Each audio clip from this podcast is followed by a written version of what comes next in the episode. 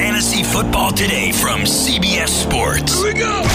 Email us at fantasyfootball at cbsi.com. Here we go. It's time to dominate your fantasy league. Let's go. Now, here's some combination of Adam, Dave, Jamey, and Heath. Hey, did you know that Carolina was second in the NFL in pass attempts, but 20th in passing yards and second to last in passing touchdowns? Imagine what DJ Moore could do with a better quarterback. And can you believe you can get him in the fourth round right now? Did you know that in his 12 starts, Daniel Jones was on pace for 4,013 passing yards with 32 touchdown passes? That would have been a rookie record. Uh, but also 16 interceptions. And guess how many fumbles, guys? Guess how many fumbles Daniel Jones was on pace for in his 12 starts? 137. a, a more realistic answer is probably going to be like 16. 23. The old the old MJ. 23 fumbles in his 16 starts. Uh, just a couple players we're going to be talking about today as we look at early ADP and the best values that we see. And did you also know that I am embarrassed for you guys, by you guys, for not getting the road trip reference in the emails on Monday's show? It was pathetic. And now I know how it feels when we don't get a reference and people are sitting there listening and screaming at their speaker or their phone going, Road trip! It's road trip! Ben Schrager, I think, had to come in and save the day. Thank you, Shraggy B. Just doing my best. Did you know that or did you have to look it up? Oh, I had to look that up for sure. Oh, you've never seen He, Road he Trip. probably has never seen Road Trip because it came out before he was born. yeah, no chance. Uh, I'm going to throw a name out to you, Ben Schrager. Tell me if you know who this person is. Tom Green. Tom Green, like a golfer? I don't have no idea. Yeah, he was in Road Trip. he was extremely popular uh, once upon a time, and he's the one who said My Austin. bum is on the rail. Massachusetts. My bum is on the Yeah, rail. Exactly. Look well, it, it's good to be back, guys. I missed y'all. And Ben Ben Gretch is back too. He took a week off as well. Whew, it's good to be I- Tom Green is such a, a throwback name. I remember like back in the TRL days when he um Yeah. like he that song like got like number one on TRL and then he like retired it. It's like the one thing I remember from that show was like this moment he was like live and they he got number one one you know whatever. Yeah. Oh, it, Tom Green. it was What a funny what show. callback. The Tom I Green just show. assume anything from 2013 or before Ben Schrager has no idea what it is. Unless it's baseball related. I, I have a feeling he knows his baseball history really well. That's funny. That could be a fun game. Let's we'll find some early 2000s pop pop culture trivia and see how Ben does. TRL? Do you know what TRL? Oh yeah, TRL. No. No. That's bad. I barely know what it is. I'm so old. And he's too young. Well, we're going to talk fantasy football. We looked at uh, early PPR average draft position on Fantasy Football Calculator. Some really surprising stuff. And Dave, Ben, and Jamey actually was supposed to be on today's show. Picked out a quarterback, two running backs, two wide receivers, and a tight end. Uh, the best, or at least some of the best, early quarterback values. So we'll get into that. I want to talk about surprising ADP though, and just a few things I noticed. How about in PPR, Derrick Henry and Josh Jacobs are RBs five and six in PPR. Derrick Henry RB five, Josh Jacobs RB six. Uh, that that took me by surprise in full PPR. I get Henry being up there high because he had the huge year last year, and people are gonna overlook the the workload and the lack of catches. I, I don't know if they should overlook it, but I think that he's going to be he and Lamar Jackson will be like two consensus early picks that we're just not going to agree with. Um, especially in PPR. Jacobs is really weird because he had a good year last year. There's no doubt, and I think people are expecting him to progress in his second year. But so many more um, potential running backs there that can take work away from him. And I, I really shouldn't say running backs, just people, because they added a bunch of receivers too. So I'm I'm really not sure of that. I hope when I get to my drafts in August and September that people are taking Jacobs in round one because that'll mean somebody special will fall to me. Okay, yeah, and Derrick Henry was RB three, I believe, in PPR last year. Um, actually, RB five. I have it as McCaffrey one, Jones, Zeke, Ekeler, Henry. I have to double check on that, but uh, he was two in non PPR. Yeah, I just I don't know. They caught me by surprise. Ben, some surprising wide receiver ADP. How about DeAndre Hopkins as wide receiver two? Ah, about that? Yeah, that's surprising for me too. I mean, it, we, you always have to consider source, and and this is one source. There's there's different sources. I, I think like Josh Jacobs is a good example because I think there's a lot of places where he's not going quite that high. But um, yeah, I, I agree with those running backs, and I agree with with uh, Hopkins as well. I have him ranked seventh at wide receiver. Who goes It's- first? I love Hopkins. I, I still think that's a little too soon. Just a little, not a lot. Who goes first uh, for you guys between Henry, Jacobs, and Hopkins? Who's the first off the board? I think it's Henry, and it's definitely Henry in non PPR. I think I might have Hopkins ahead of Henry in full PPR. I have it as Hopkins in, in PPR. Okay, and then this is the wackiest one. IMO. Rob Gronkowski is the sixth tight end off the board right now, according to this fantasy football calculator, PPR ADP. Rob Gronkowski is tight end six. Ah, people love the Gronk. Yeah, but at the same time, you say it's the wackiest one, and, and we've talked all offseason about once you get outside those first basically four tight ends, um, Yep. you could really rank the next 10, 15, like pretty interchangeably. So it's not that wild to me. Like it's just one of those things. He, he's probably not that separated from the guys immediately behind him. Uh, yeah, he's not really. You're right. He's 69th overall. Evan Engram is 73rd. Oh my God! I Say know. that again, please. 69th overall. Yeah, I mean that's so Gronk, right? That- that's yeah. where it has You know what else is funny about that is like he's also the ninth pick of the sixth round, which just Uh-huh. happens to be 60. He's, so he's 6.9 and he's 69 overall. Rob Gronkowski. Then it's Evan Engram, Hunter Henry, Tyler Higbee. Like he's 20, he's almost 20 spots ahead of Tyler Higbee, which I know we're going to talk about uh, Mm. Higbee in a little bit. All right, so uh, there's a little bit of just uh, some surprises. Was surprised at just how lucky Heath got when we played poker a couple weeks ago. Uh, I don't think he's going to be playing this week, but that's good. That means uh, that means I might actually win. Tuesday night, 7 p.m. Eastern on our Twitch channel, twitch.com slash FF today. We're going to be playing some more poker, talking some more fantasy football. This is going to be hosted by our friends at Faded Spade. Faded Spade Card Club is a new social poker platform offering free play and custom games. Uh, that's at twitch.com slash FF today. It was super fun a couple weeks ago when we did it. I'm looking forward to getting out there again. Uh, it, it might have been fun for you. You know what's great about you bowing out so early though is that I could just fire fantasy football questions at you and you could answer them and then we could play poker. Yeah, that was swell. That's not a bad fallback. Um, there's that, and then I, do, I also want to promote one thing on our on our CBSSports.com website, non fantasy. Kind of a cool feature we're doing on CBSSports.com/slash NFL. I think it's called the Franchise Five. They're looking at every team and the five best players or coaches, like the I believe 49ers. it's one coach, one quarterback, and three players. Okay. Okay. Yeah, like the 49ers, Bill Walsh, Joe Montana, and then um, you could probably, yeah, I don't know if you would guess the other three, but go ahead and check it out. You could probably guess two of the other three. Um, it's really cool. And I'm gonna say Jerry Rice is one of those. Jerry two. Rice was definitely on there. uh, I there one of them was a little surprising. I'll say that for the Niners, and then the Cardinals, like the Arizona Cardinals, you wouldn't even. There was a, at least one player, probably I think two or three that I just didn't even know because you know some guys are like from the 40s and whatnot. But you know it's fun, it's cool. Um, check it out, CBSSports.com/NFL. You guys ready for your news and notes? Okay. There aren't any.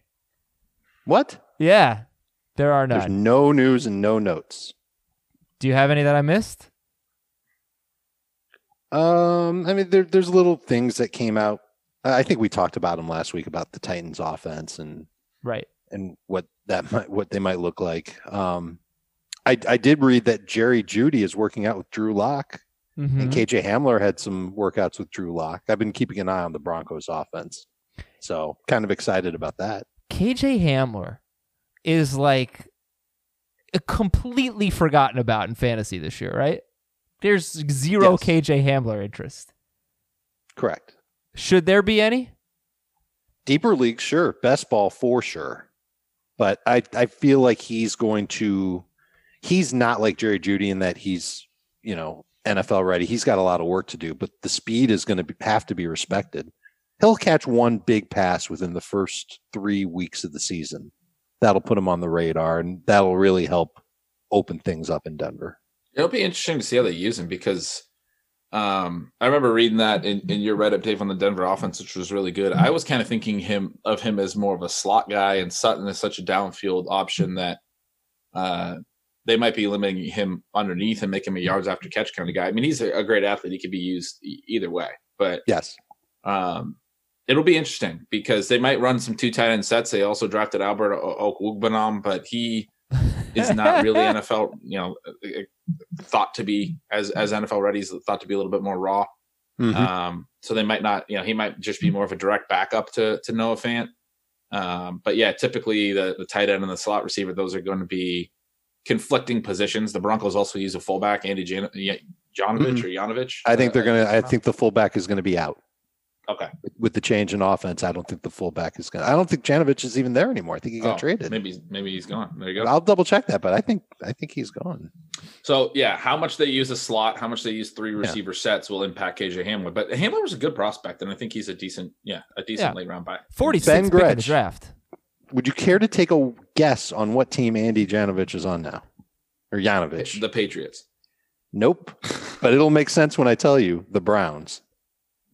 Yep, that makes sense. They're gonna be a team that wants to run, a team that definitely has a, a play caller who has a background of using a fullback. Uh, by the I way, think, I, I think that move alone kind of tells you a little bit about the direction of both the Broncos and the Browns. Uh, well, later this week, our Wednesday episode, we'll record it Tuesday. Maybe you'll hear it Tuesday night. Um, wide receivers, where do they line up? Wide receiver depth charts, things like that. You know, you need to know who's playing in the slot, who plays outside, who does both. We're going to talk about that on. Uh, we'll record it tomorrow afternoon. Not sure if it'll publish Tuesday night or Wednesday, but that'll be a pretty informative episode. I have another news item, Dave. Ben, Ooh, I have another kid. Yeah, That's why I was out last week. I already knew that though. That's not news to me. Yeah, it's news to the listeners. I was not on vacation. I was on paternity leave. We have a baby girl. Yeah, Yay. Daddy. Yeah. Two year old. Next next month we'll have a two year old. And uh well he we already have him. He'll be two next month. We're not getting him next month at Yeah, age two. That would be a late delivery. Yeah. And uh last two Fridays ago we had uh we had our baby girl and now Oh, I basically am the Macaulay Culkin aftershave face all the time. That is life. but but it's great. It's great. It's I, I have a, I have a fun story to tell you guys. oh, all right. since you guys have daughters. Uh, my son, who's 15 and going on 16, met a lovely lady on Snapchat and uh, went to her house. Had to drop her off at him off at her house. Her parents were there. Her parents were really nice, and um, it, as far as I know, everything went well. But I just thought to myself, just how, and I've got a daughter too. Someday that's going to be me welcoming a guy to see my daughter and it's not going to be you know a friend they're not going to be just friends and Yeah. uh yeah it's, it's it's a little bit i don't know how i'm going to feel about that not sure if i'm going to be cool about that or not not as cool as, as these parents were with their daughter What if she like dates a guy who doesn't like football? How insulting would that be? See ya. my daughters are nine and four. Adam Adam's is a few days old. I think you know we're, we're probably hoping we could wait a little longer to have to think. yeah i know but it, for you uh, ben it's going to be at least five years for A- adam's got a decade plus before anything like Right. that happens to him so enjoy this enjoy these moments because i'm still enjoying mine but i know that the clock is really ticking my daughter's almost 13 yeah. Oh, they grow up so fast. they really do And now, like, th- take a lot of pictures and videos picking up the two year old now is like, it, it's like um how a batter puts a donut on his bat when he's in the on bat on the on deck circle. That's what like picking up the newborn's like after I pick up my son, and then you take the donut off. She is so light, and he just looks enormous now. Uh, it's but it, whatever. We're, I don't want to. Uh, nobody cares. Um. So anyway, I just want to share the news, uh, and I'm happy to be care. back.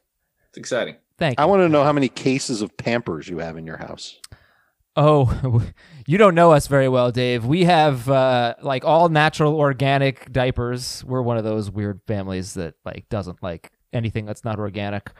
Um, we have a lot of them, and we're trying to figure out the right size right now. So we have we have plenty, and we also got a gift basket of like English muffins and scones and stuff, and that has been so far the best part of the last week. Thank you for the gift basket to my friends who got it to me. I've been really picking out. I had a very unhealthy week.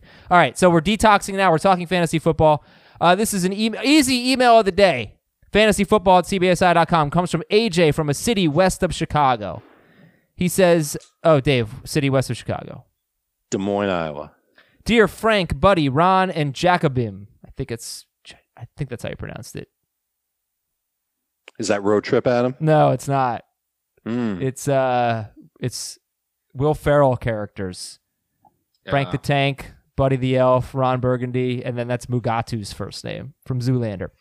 Got it. My league is finally instituting FAAB instead of waivers this year. Please settle the debate. Is it better to have the winning bid be exact or the winning bid goes to the highest bidder but they only have to pay $1 more than the next highest bid? For example, if I bid 15 bucks for a player and another owner bids 30, does the other owner pay 30 or 16? I've only ever played the way that they they bid 30 and I, I think that's probably the more common way and the way to do it but i wouldn't mind playing the other way i think that's wait a minute, wait a minute. You play where if you bid 30, you get them for 30? Yeah.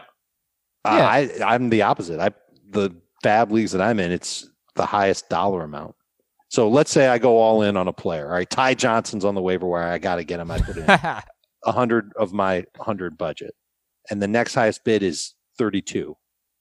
I would win him for thirty-three. really? That's not how Yeah. you do it in our leagues because I know I've no, never I'm pretty sure that's No, exactly how we do it. in I've our leagues, never because played I've bid it. a hundred No way. many times and gotten players for less than. No, no, no. Not in our not in our leagues. No way. I've never ever played in a FAAB league like that. In fact, I put easy I'm email of the day. positive No, no. I put easy email of the day because I thought this was a no brainer. I thought it's definitely 30.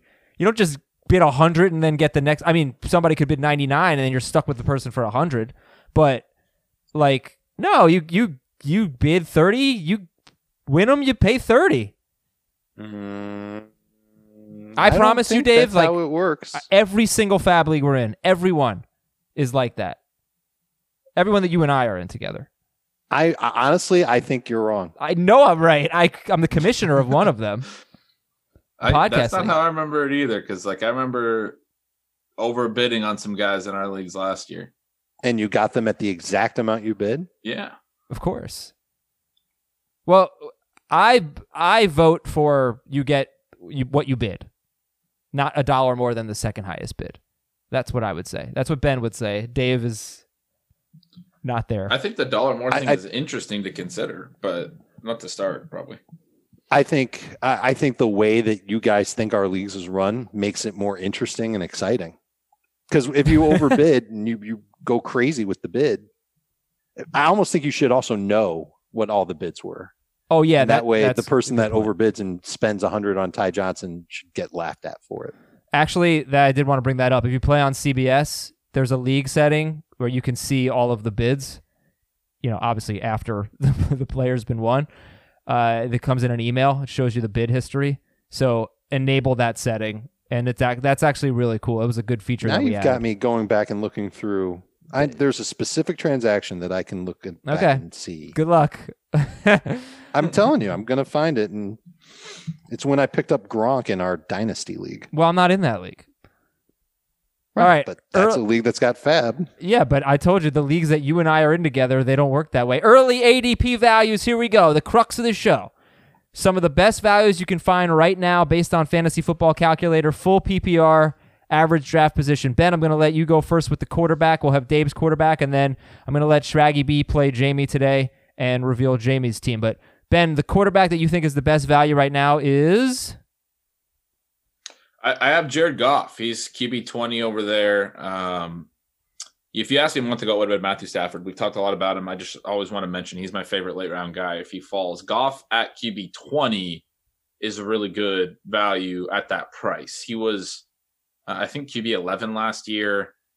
I- like based on on FF today, he was QB eleven last year, QB six the year before, QB twelve the year before that. So a low end QB one two of the last three years, and then had the really good year in 2018. But we talked about him during the regression week. That last last year his touchdown regression was was pretty bad. Um, it, or it, it was kind of regressing from 2018 and it, it kind of over regressed. And so now we expect probably that he will throw more touchdowns than the 22 he threw last year. He threw 28 and 32 the two pr- prior years. Um, and and the Rams, we know their offense kind of got figured out. The the previous year Super Bowl, their 11 personnel, all those things. Uh, Goff is, you know, I I think he gets kind of a bad rap because people don't think he's necessarily that great of a quarterback. He doesn't do well under pressure. He doesn't play on the road. But you got to remember when you're picking Goff, you're not necessarily just picking Goff. You're also uh, investing in Sean McVay, who I, I still think is one of the better offensive minds in the league. Um, and they did kind of figure things out late in the year. He threw for at least 280 yards and multiple touchdowns each of their last five games. I mean, he just really struggled early and specifically in the middle of the year. But late in the year, they figured things out and, and he was good again um, for five straight games and really consistent. So I, I think that's going to hopefully carry over. I, I, expect that he will outperform this pretty easily. He was the, yes, as you mentioned, number six quarterback in fantasy in 2018. And I'm almost positive he was the number two quarterback before Cooper Kupp's injury. Um, he played seven. Yeah, there's ga- upside here. Yeah, he was he was great. Yeah, he he averaged 27.6 fantasy points per game before Cooper Cup got hurt in 2018. And then the Rams really haven't been the same since Kupp got hurt that year, since Gurley got hurt, really. I My question, like, you can make a lot of statistical arguments for Goff, and I think QB20 for Goff, it's a great call. But is he a quarterback whose offensive line matters maybe more than any other quarterback? As you mentioned, I mean, the rap on him is he's so good when, the when the pocket is clean, but he really struggles under pressure. So is that going to kind of supersede any other type of argument for Goff? It should, yeah. And I think um, that's part of why I bring up the last five weeks. They they started using the tight ends more. They started using multiple tight ends more, um, and I think they they are intending to to go that way this year they let Brandin or they traded Brandin Cooks and and yes they drafted Van Jefferson and they have Josh Reynolds but I don't think we're going to see as much 11 personnel out of them I think we're going to see a lot of Cooper Kupp and Robert Woods and then Higbee and Gerald Everett and bringing in extra protection uh, protection to try to to help Goff and and change things a little bit in a way that should be helpful but um, the the upside point you made in 2018 another point I want to make on him I think a reason he goes so low is people we're all really excited about running quarterbacks, especially after what Lamar Jackson did last year, and it's it's important. It's clear that that's where the the extreme upside is. I do think there's a little bit of an overcorrection there. I mean, there's guys that are uh, runners that are going incredibly high now that we kind of say, yeah, they have that upside, and they do, but they might not necessarily be just because they're good runners doesn't mean that they're going to be elite fantasy quarterbacks. And then there's guys like Goff, who is going so late in part because he gives you nothing as a running uh, on the running side, but he's still like there are still quarterbacks who don't run who have really high upside, which you noted he did early in 2018. It's still there. Yeah. And I've I've talked a lot about this stat that there were only three quarterbacks who finished top 12 last year in six point per passing touchdown leagues with less than 200 rushing yards, and none of them finished top six. However, you go back to 2018, there were eight quarterbacks who finished top 12, who had less than 200, 200 rushing yards, including four of the top six Matt Ryan, Ben Roethlisberger, Andrew Luck, Jared Goff. They were QBs two, three, four, and six. Drew Brees was eight. Rodgers was nine, or he had 269. Philip Rivers was QB 10. He had seven rushing yards. Kirk Cousins and Tom Brady, they were top 12 quarterbacks. So last year was the year for the rushing quarterback, but 2018 was the year for the pocket passer. So you don't want to completely overlook those guys. We'll come back to Jared Goff. I'll ask you some more questions about him uh, at the end of our little quarterback spiel. Dave, who's your quarterback, your best value right now? I thought that Dak Prescott in round six was pretty um, appealing. I think about how quarterbacks are going to go in typical drafts, not necessarily our drafts. And I think if you can get Dak Prescott, then that's extremely good value. I think it's still good value in our drafts we all view him as a top three to four fantasy quarterback going into the year. We love his weapons. We love his offense. We love his offensive line. We love his ability to run the ball. And I believe that there's really uh, a good chance for him to match what he did last year. And I know that sounds crazy, but I think that is possible now. Uh, that CeeDee Lamb's there. They kept the offensive coordinator, Kellen Moore. Mike McCarthy will have his influence. I know there's a change at center. I'm I'm not really too worried about that. He's got a lot of things going for him that Jared Goff doesn't have going for him. And to get him six rounds earlier than Goff, I think it's going to be worth it. I think he's got a chance to be really strong. And how about this? Is there, excuse me, is there potential for him to be the number one quarterback in fantasy? Now, uh, you might say, no, there's no way. But if really it'll come down to injury more than anything else for Mahomes. And with Jackson, if there's some serious regression, doors open. You might say there's a 10% chance. And, and, you might even say that somebody like Deshaun Watson or Russell Wilson or even Kyler Murray has a better chance to be QB1. But I think he does have a little bit of that chance.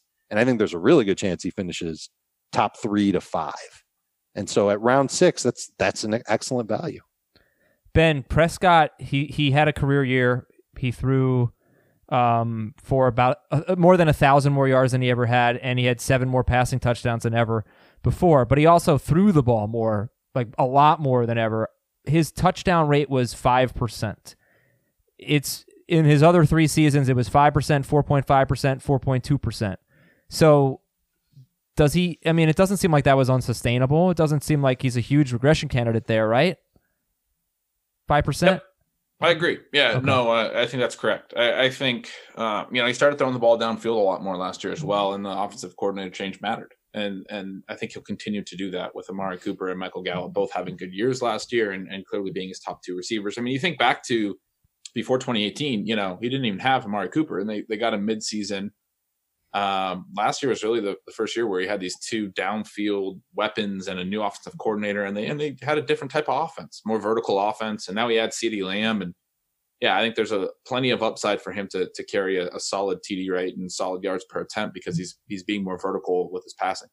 And then last thing I'll say about Dak, he had the sixth most pass attempts in the NFL, but only 15th most in the red zone and 27th most pass attempts inside the 10 yard line. He's never had a lot of those, but it was really low last year. And hope maybe maybe they'll let him throw a little bit more near the goal line, and maybe he could have one of those outlier touchdowns. They might they might be enticed to do so now with the receivers that they have. Maybe eh, eh, so. You how? in fairness, part of that's because he runs in that area too. Like he can he can rack up some rushing touchdowns. He does. It's not and, just Zeke. And Zeke is going to get his work there too. How, so the question is just going to be how do you rank Dak, Kyler, Wilson, Watson? Uh, according to this ADP, it's Kyler, Dak, Wilson, Watson. How do you guys rank those four? Dak is my favorite of the group. Me too. I have Dak, Wilson, Kyler, Watson. That's my order as well. Um, but in the next week or two, I may flip Kyler and Watson, depending on what I learn about the Texans offense. And uh, fake Jamey, who's your favorite quarterback value right now?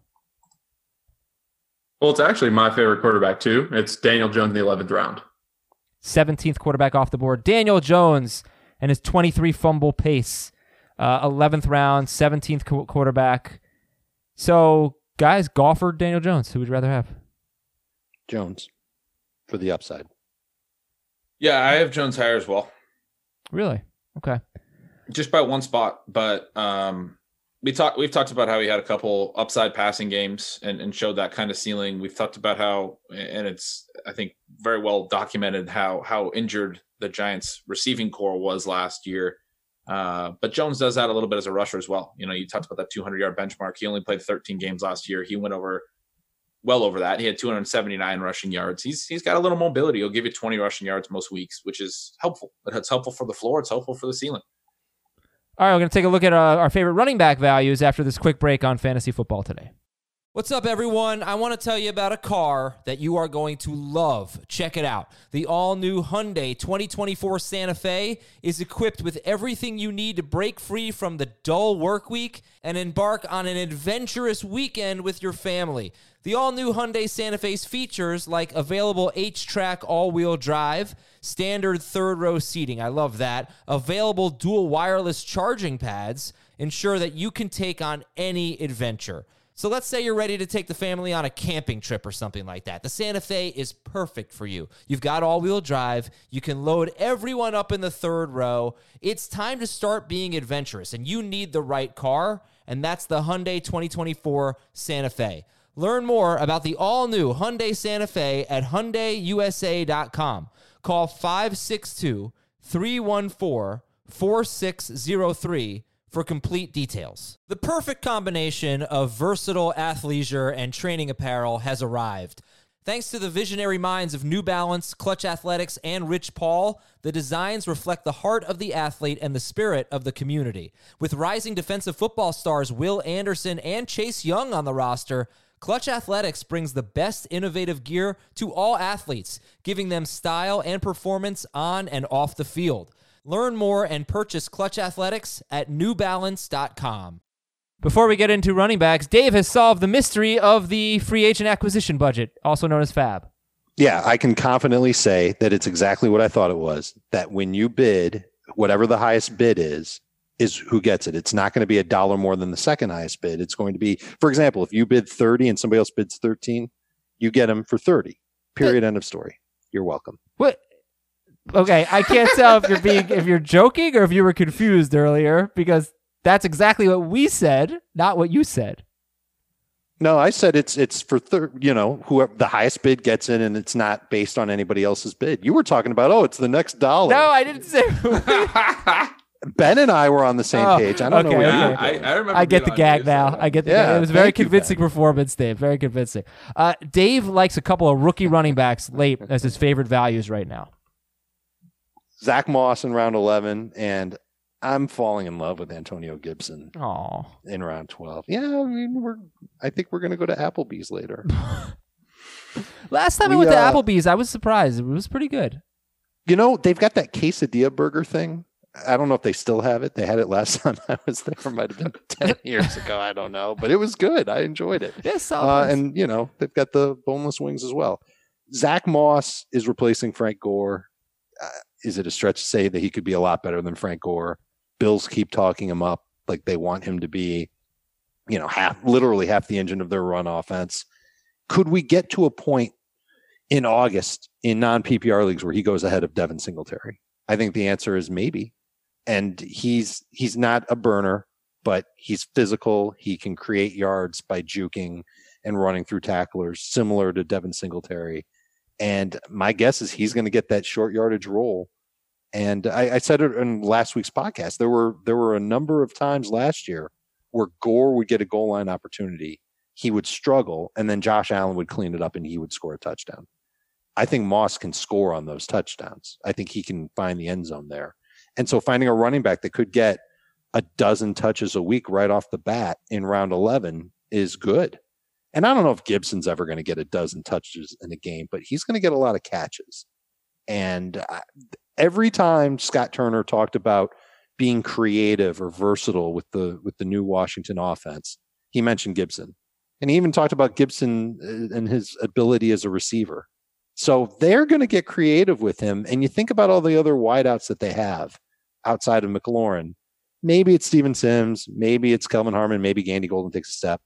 I wonder if Gibson is good enough to contribute as a mismatch type of player in that offense on a more regular basis than we gave him credit for when they drafted him.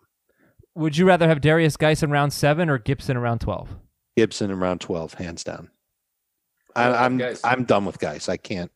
I don't see a path for him to have a huge week in week out type of uh, touch count.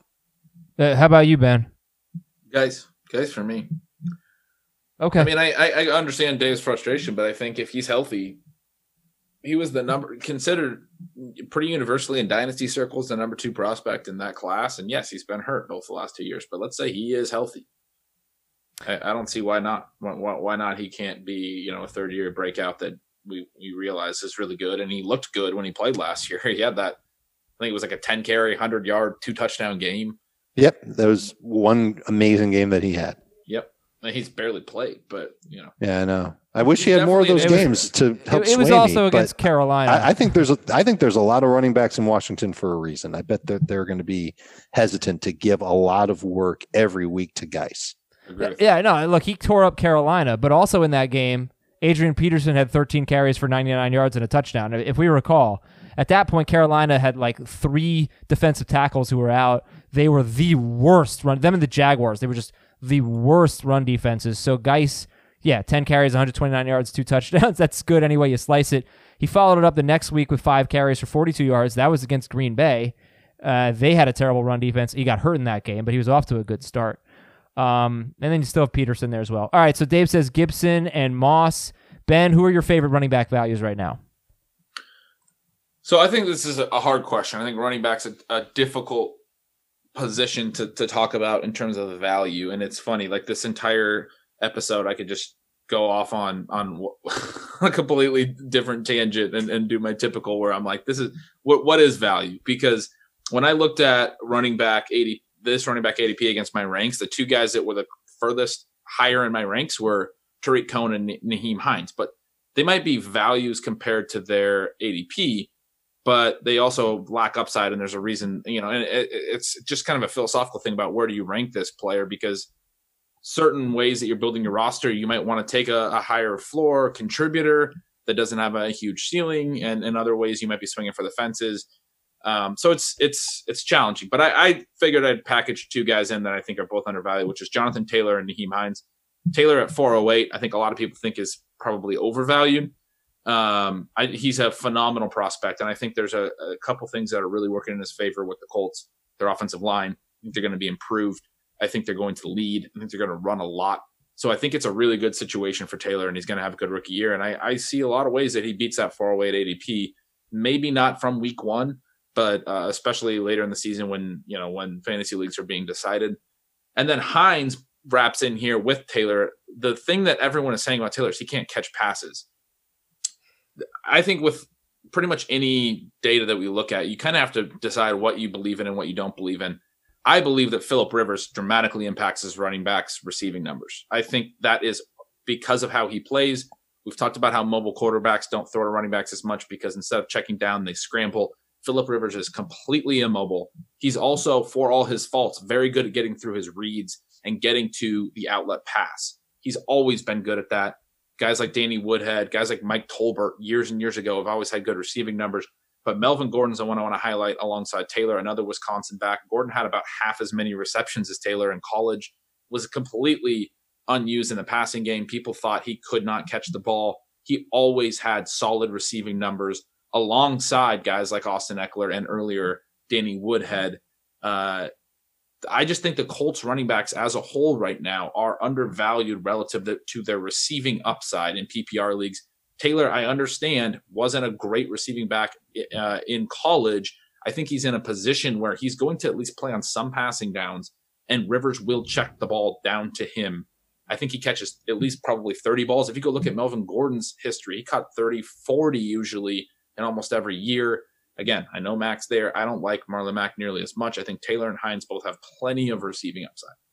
Would you guys rather have Jonathan Taylor late round four or Marlon Mack about the seven eight turn? We'll have to ask I, that. I have to pick one. yeah. Um, I don't know if I'd really feel good about either one. I don't. I don't. I think there's a different story being told when we see Jonathan Taylor going in the fourth round.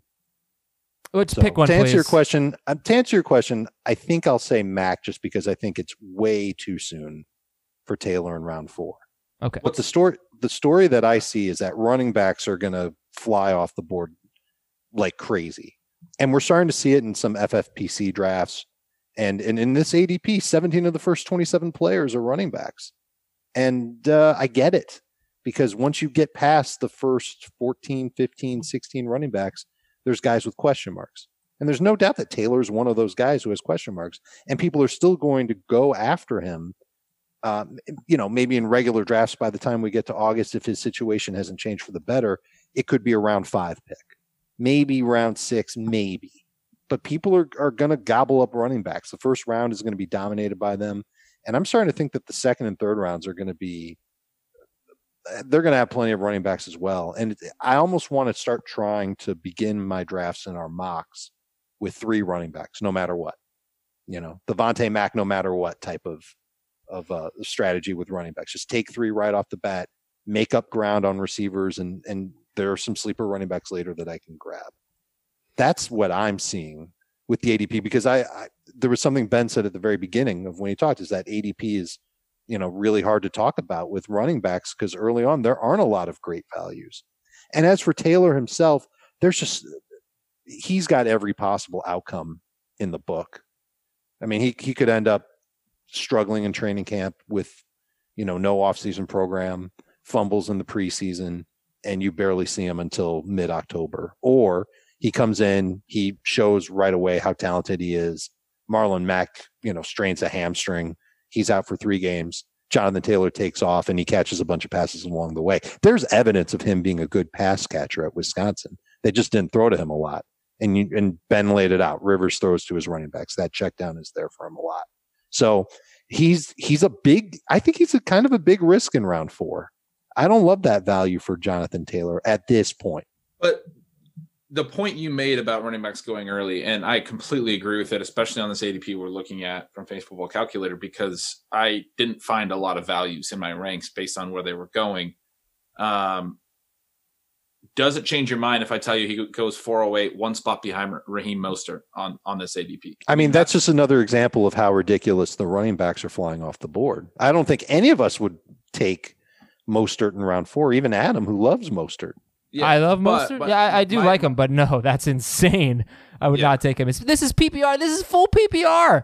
And 17 of the first 27 picks are running backs. You're right. That is a that is a really interesting trend. And yeah, Raheem Mostert, four pick round four, pick seven. That's crazy. I just I want to move it along. Let's get to the wide receiver. Oh no, we got Bogus Jamey. Bogus Jamey. Who are your favorite running backs? Matt Breida in the eighth round, Nyheim Hines in the 14th, and then Darrynton Evans and Josh Kelley from the Chargers, who are undrafted, also favorites for Jamey. So he's got two rookies, Matt Breida and Nyheim Hines. Okay. And Breida well, almost showed up on my list. Mine think, too. Yep. Yeah. I think he makes a lot of sense too. Mm-hmm. And yeah, Breida and Kelley. Howard were both round eight. They both have round eight ADP. I think Josh Breida Kelley first, Howard second. We we don't talk about him a lot, but yeah, I mean, is, is there uh, 150 carries for Kelley, or is that too much? There's going to have Kelley? to be an injury to Justin Jackson for him to get there. Okay. Uh, yeah. I think I, I like him. I think he's a good value. I think Jamey's right to, to take him late, but I agree with with Dave. We I I, I the problem again. This is another reason why running back's tough right now. We don't know what depth charts are like. It make it's a lot easier to to signal out good late round running back targets once we hear a little bit about training camp, and, and hopefully we get information um, this year, and things might be a little bit different, but. We want to know whether Justin Jackson, whether we get any indication about Justin Jackson, Joshua Kelley, and their roles and their order behind Ekeler. And that brings us to wide receivers, guys. And Ben, I'll start with you. Your favorite wide receiver values right now. You and Dave both have DJ Moore. And I look, I know we talk about DJ Moore a lot. We do not have AJ Brown on the show today, but we do have DJ Moore, and deservedly so. Uh, I can't believe he's going around four. What is going on there? It doesn't make any sense. It doesn't. Um, I so like the part of the argument for Taylor would be like there's possibilities where he could be a first round pick and and you know there's a lot of value there. There's guys like Mostert can't be there. For more, any outcome I can imagine, he beats this. Like I I I need to say that like as clearly as possible. There's no way he doesn't beat this unless he gets injured, um, or like just like maybe he's a little bit behind it. But last year, like people don't realize how good he was. He missed um, the last game and essentially the whole of week 16 because he had a calf injury after six snaps in week 16, left the game, didn't come back. They held him out week 17. It was a lost season. Through 14 games, he was pacing for 152 targets, 152 targets, 98 catches, 1,342 yards. It's like almost identical to Michael Thomas's second season.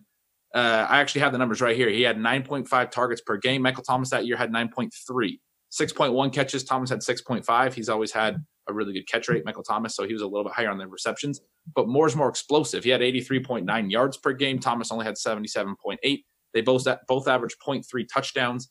Yes, his touchdowns haven't been great, but he scored um, I think it's 17 touchdowns in college, receiving touchdowns on just about the same amount of receptions as he has through his pro career to this point, and he only has hmm. six touchdowns in, in the pros right now.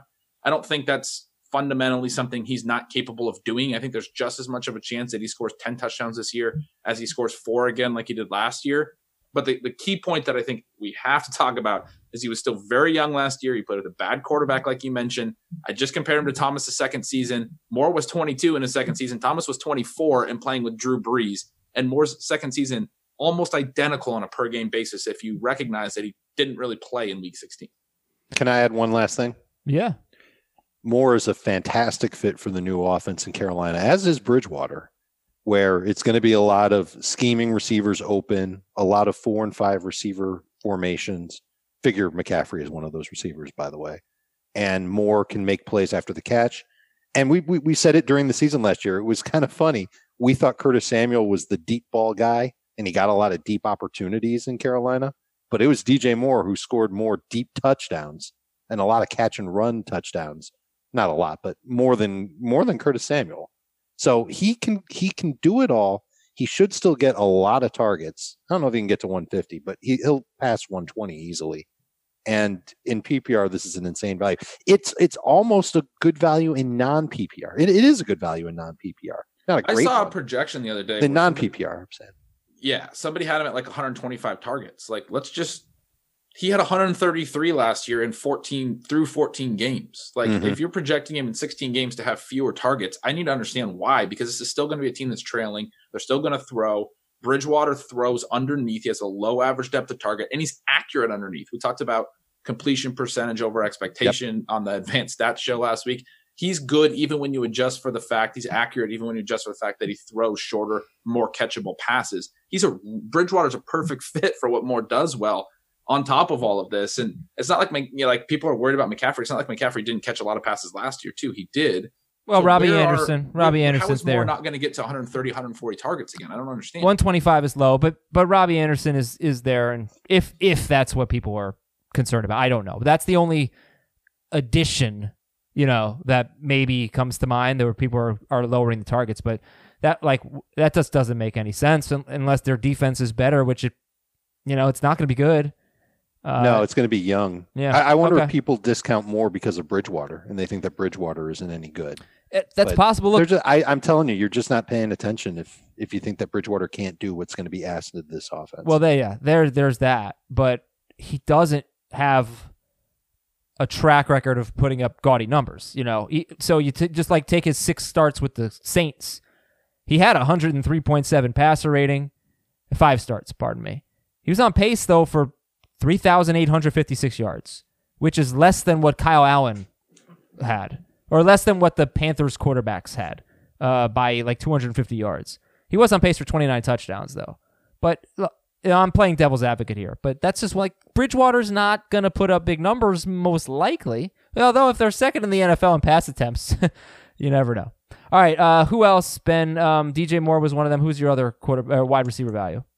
Uh, Christian Kirk, he's another guy. We we talk about him a little bit, but not a ton. He's another guy who had really good production in college. Age adjusted production was young, early declare, and came out and was good in his rookie season uh, in terms of yards per target and all those types of efficiency metrics. He wasn't as good last year, but he did rack up over 100 targets uh, and missed a little bit of time as well.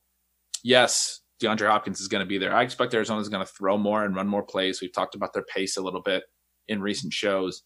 Um, I don't think Larry Fitzgerald's going to be a, you know a huge part of the offense, and particularly I think Fitzgerald's going to be sort of in the the shallower area of the field, which we would expect. And DeAndre Hopkins is more of like an intermediate range receiver than a deep threat.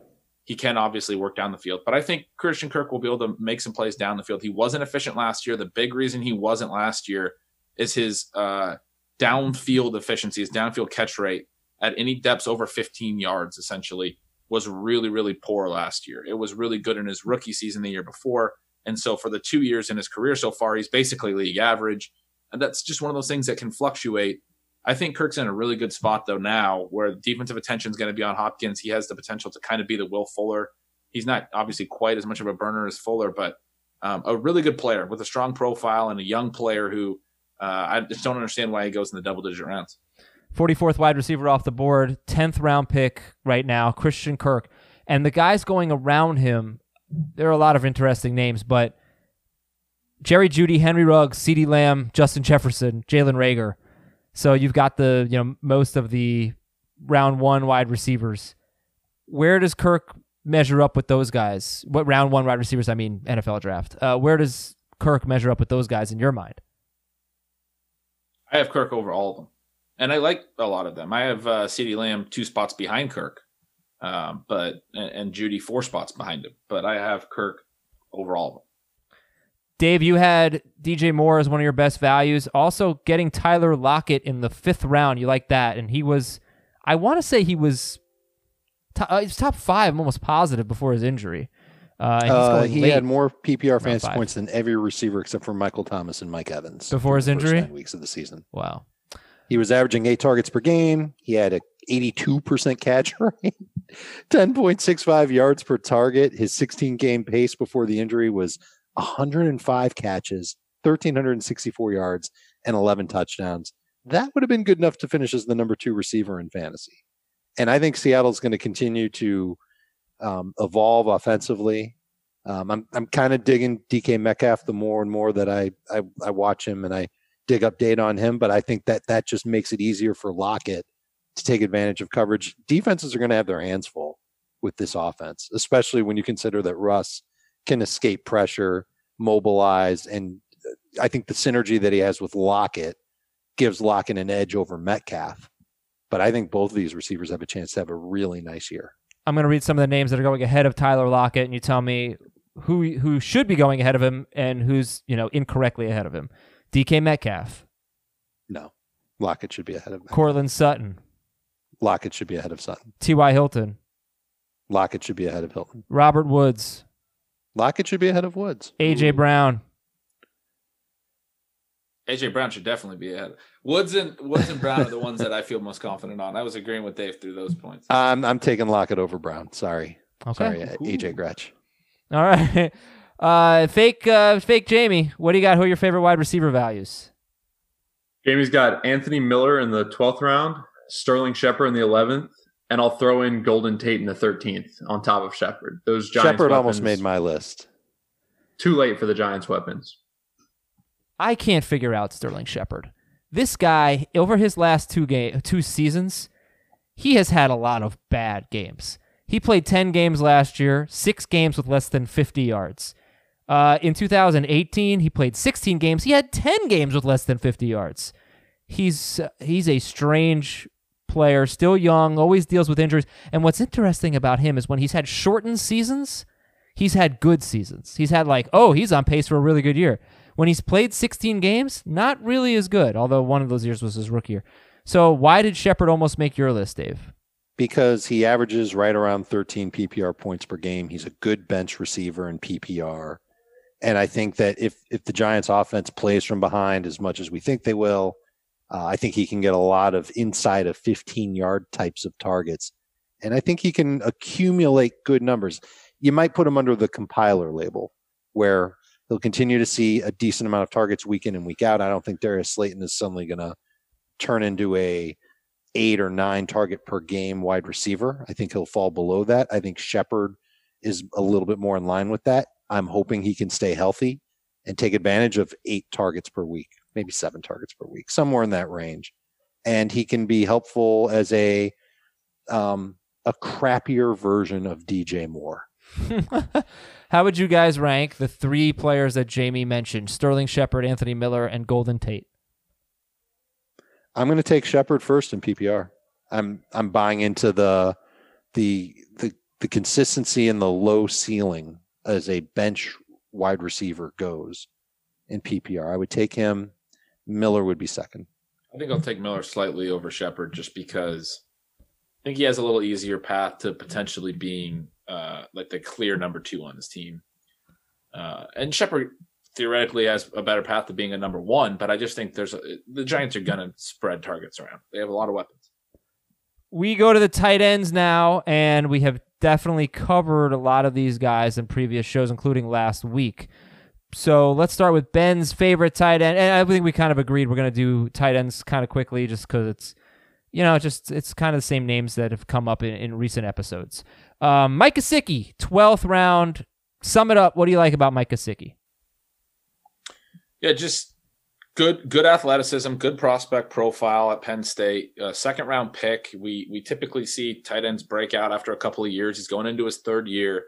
Um, this guy's you know the the type of player that you would expect to break out in, the, in his third season, and he got a lot of really solid downfield opportunity last year and played in the slot a bunch. And he's a receiving a receiving tight end that ha- wasn't very efficient, but has definitely upside. All right, I'm going to read you some names that are going ahead of Mike Gesicki. Tell me if you would take Gesicki over any of these guys. Noah Fant, I would take Gesicki. Austin Hooper, I'd take Gesicki on that. Schrager. You ever seen Jaws? Yes. Oh, good. Okay. Uh, Mike Gesicki or Jared Cook? Gesicki by nine tight end. wins. Finally, Hayden Hurst. I have him one spot ahead of Gesicki. All right, Hurst it is. And Dave, Tyler Higbee, round eight. Yeah, good value on a tight end that has a chance to be the next George Kittle. You saw it in the final five games last season. Those were some good games for Jared Goff, by the way, and that's something that I think Sean McVay is going to carry with him into 2020. Is lean on the tight end a little bit more. Higbee's a, a quicker than fast type of tight end who can make plays after the catch, and he, he's a big old boy in the red zone. So don't see him falling out of favor and suddenly becoming a sixth offensive lineman in LA or anything like that. Don't see Gerald Everett coming in and taking a lot of work away from him. I think he's earned his spot, and uh, I think he's he's a pretty good athletic tight end who can be really helpful for fantasy. Last five games, he scored 23 more fantasy points than Travis Kelce. He was the number one tight end in fantasy. He also, Tyler Higbee, became the first tight end in the Super Bowl era with four straight games with seven catches and 100 yards. Four straight, first time that's ever I don't think he's going to do that every week. Probably not. His I don't think he can do competition that, was pretty I, I think he's easy. the fifth best tight end you can draft this year. Yeah, he, he he faced teams that ranked 32nd, 31st, 26th, 6th, and 32nd against tight ends. Um, but still really, really impressive stuff. All right, we got time for a few emails here. Let's get started with one from who's this? Kyle. Somewhere between Dallas and San Antonio. Dave, you know everything about Texas geography. Of course I do. Somewhere between Dallas and San Antonio, you say. Mm-hmm. Let's go with Killeen, Texas. I know you enjoy a good laugh when talking about Josh Allen's accuracy on deep balls, but what is the ceiling for him if that number drastically improves now that he has a weapon? Looking at these next gen stats, and he gave us a link to Bills QB Watch on Twitter, um, and some next gen stats there. It's clear that John Brown was Allen's only legitimate deep threat, and he was not going to win any jump balls either. Diggs comes in number one in all deep ball categories, so why shouldn't we factor in some improvements? Josh Allen has improved as a passer every year and now gets a true number one. Add that to his rushing ability, he has top six potential. I couldn't agree more with the Stefon Diggs love. People don't realize how good Stefon Diggs is, full stop, period, at all aspects of the receiver position. And he's just really good. Mhm. Can he Really catch a football that's three yards over his head? Right. So the other issue is Josh Allen. If this is one where I'm absolutely going to say, watch the tape. He he's not putting balls that are jump balls or are difficult for guys to catch. Um, he is sometimes right, but his inaccuracy sometimes is literally like you can go back and watch some of John Brown's film. John Brown being five yards behind the defender and Josh Allen throwing it seven yards beyond John Brown. like that's literally it. Stefon Diggs can't do that. He, he can't do anything with that. No one can do anything with that. Yeah, the stat though that this this Bills QB watch tweeted was per next gen stats. Stefon Diggs was first in catch rate, yards per target, and touchdowns on balls that were throwing twenty or twenty or more yards in the air last year. So that's hopefully going to help Josh Allen. Um, I know you guys talked a lot about him on the bold prediction show. I, I mean, I love Dave's point about the rushing touchdowns and the Frank Gore ineptitude. And he's a tough one. It's like, gosh, he's such a bad passer sometimes, but he still has managed to be good in fantasy. So I, I understand there's going Yeah, to be a he's my. QB seven. I don't disagree with the, the the emailer. I just don't think we can expect Diggs to make Josh Allen an effective passer. Hopefully, Right. he's average. Okay, uh, this is from Tim in Lone Tree, Colorado. Dear Lee, Casey, Jamie, and Beth. Huh. I don't know. Eisenberg's. on a. on a- Everybody knows who Casey Eisenberg is. yeah, Beth Eisenberg, sure. On the recent regression episode, I was astonished that if given the opportunity to draft Mostert or Guice, the group quickly and unanimous, unanimously proclaimed they would prefer Guice of the two. Is that true? I I would take Mostert. Okay. Uh, seeing as how the Niners traded for Trent Williams and the Redskins also drafted Antonio Gibson, I wouldn't even put Guice in the same tier as Raheem. Get out of my way, Mostert. What do you guys think? It's a good I email. agree. Yeah, I think it's a good email. I definitely was one of the people that said Guice. I'm immediately thinking of upside, and I talked about the reasons for upside for Guice. And I'm worried that Mostert's not going to be their lead back all year. They're going to use a committee. I think Tevin Coleman almost cracked my biggest values at running back list as well. Um, but I, I still think it's a good email. I think you probably should take Mostert ahead of Guice. I think this is uh this greeting is from the show Kevin Costner show that Western Yellowstone. Okay. Uh let's see if I have time for one more here. Why not, right? I don't there's not like I have a baby to go watch. From Matt. Hey, Tony, Silvio, Paulie, and Uncle Junior. That's the Sopranos. Sopranos. Never seen it. In the midst of a dynasty startup draft, I'm picking 1.6. I know that two of Michael Thomas, Ezekiel Elliott, Dalvin Cook will be available at my pick. So it's dynasty startup, and he'll have his choice of Michael Thomas, Zeke, and Dalvin Cook, at least two of them. Another owner just offered me all of his 20, 2021 and 22 rookie draft picks for pick 1.6. all of the rookie draft picks in 2021 and 2022 for for the sixth pick of this dynasty startup. It's a long-term upside worth passing up mm-hmm. on a likely building block for my short-term and long-term hopes. Theoretically, the team that would be getting 1.6 and then would also have another first round pick, they would be in good shape heading into 2021 and 2022. So those rookie picks could be in the back half of the first round and every round. Yeah, just just from a valuation standpoint, that's not enough for the 1.6. Isn't it crazy? Isn't it crazy though? Because you think about it on the surface and you think, oh, wow, I've got a chance to get all these rookies and this great draft class and I can maneuver and, and move up in the draft and I've got all this extra draft capital. I might do it if the only guy, well, I don't think I Well, can that's that's a great point, Dave. You could probably get 1.1 next year.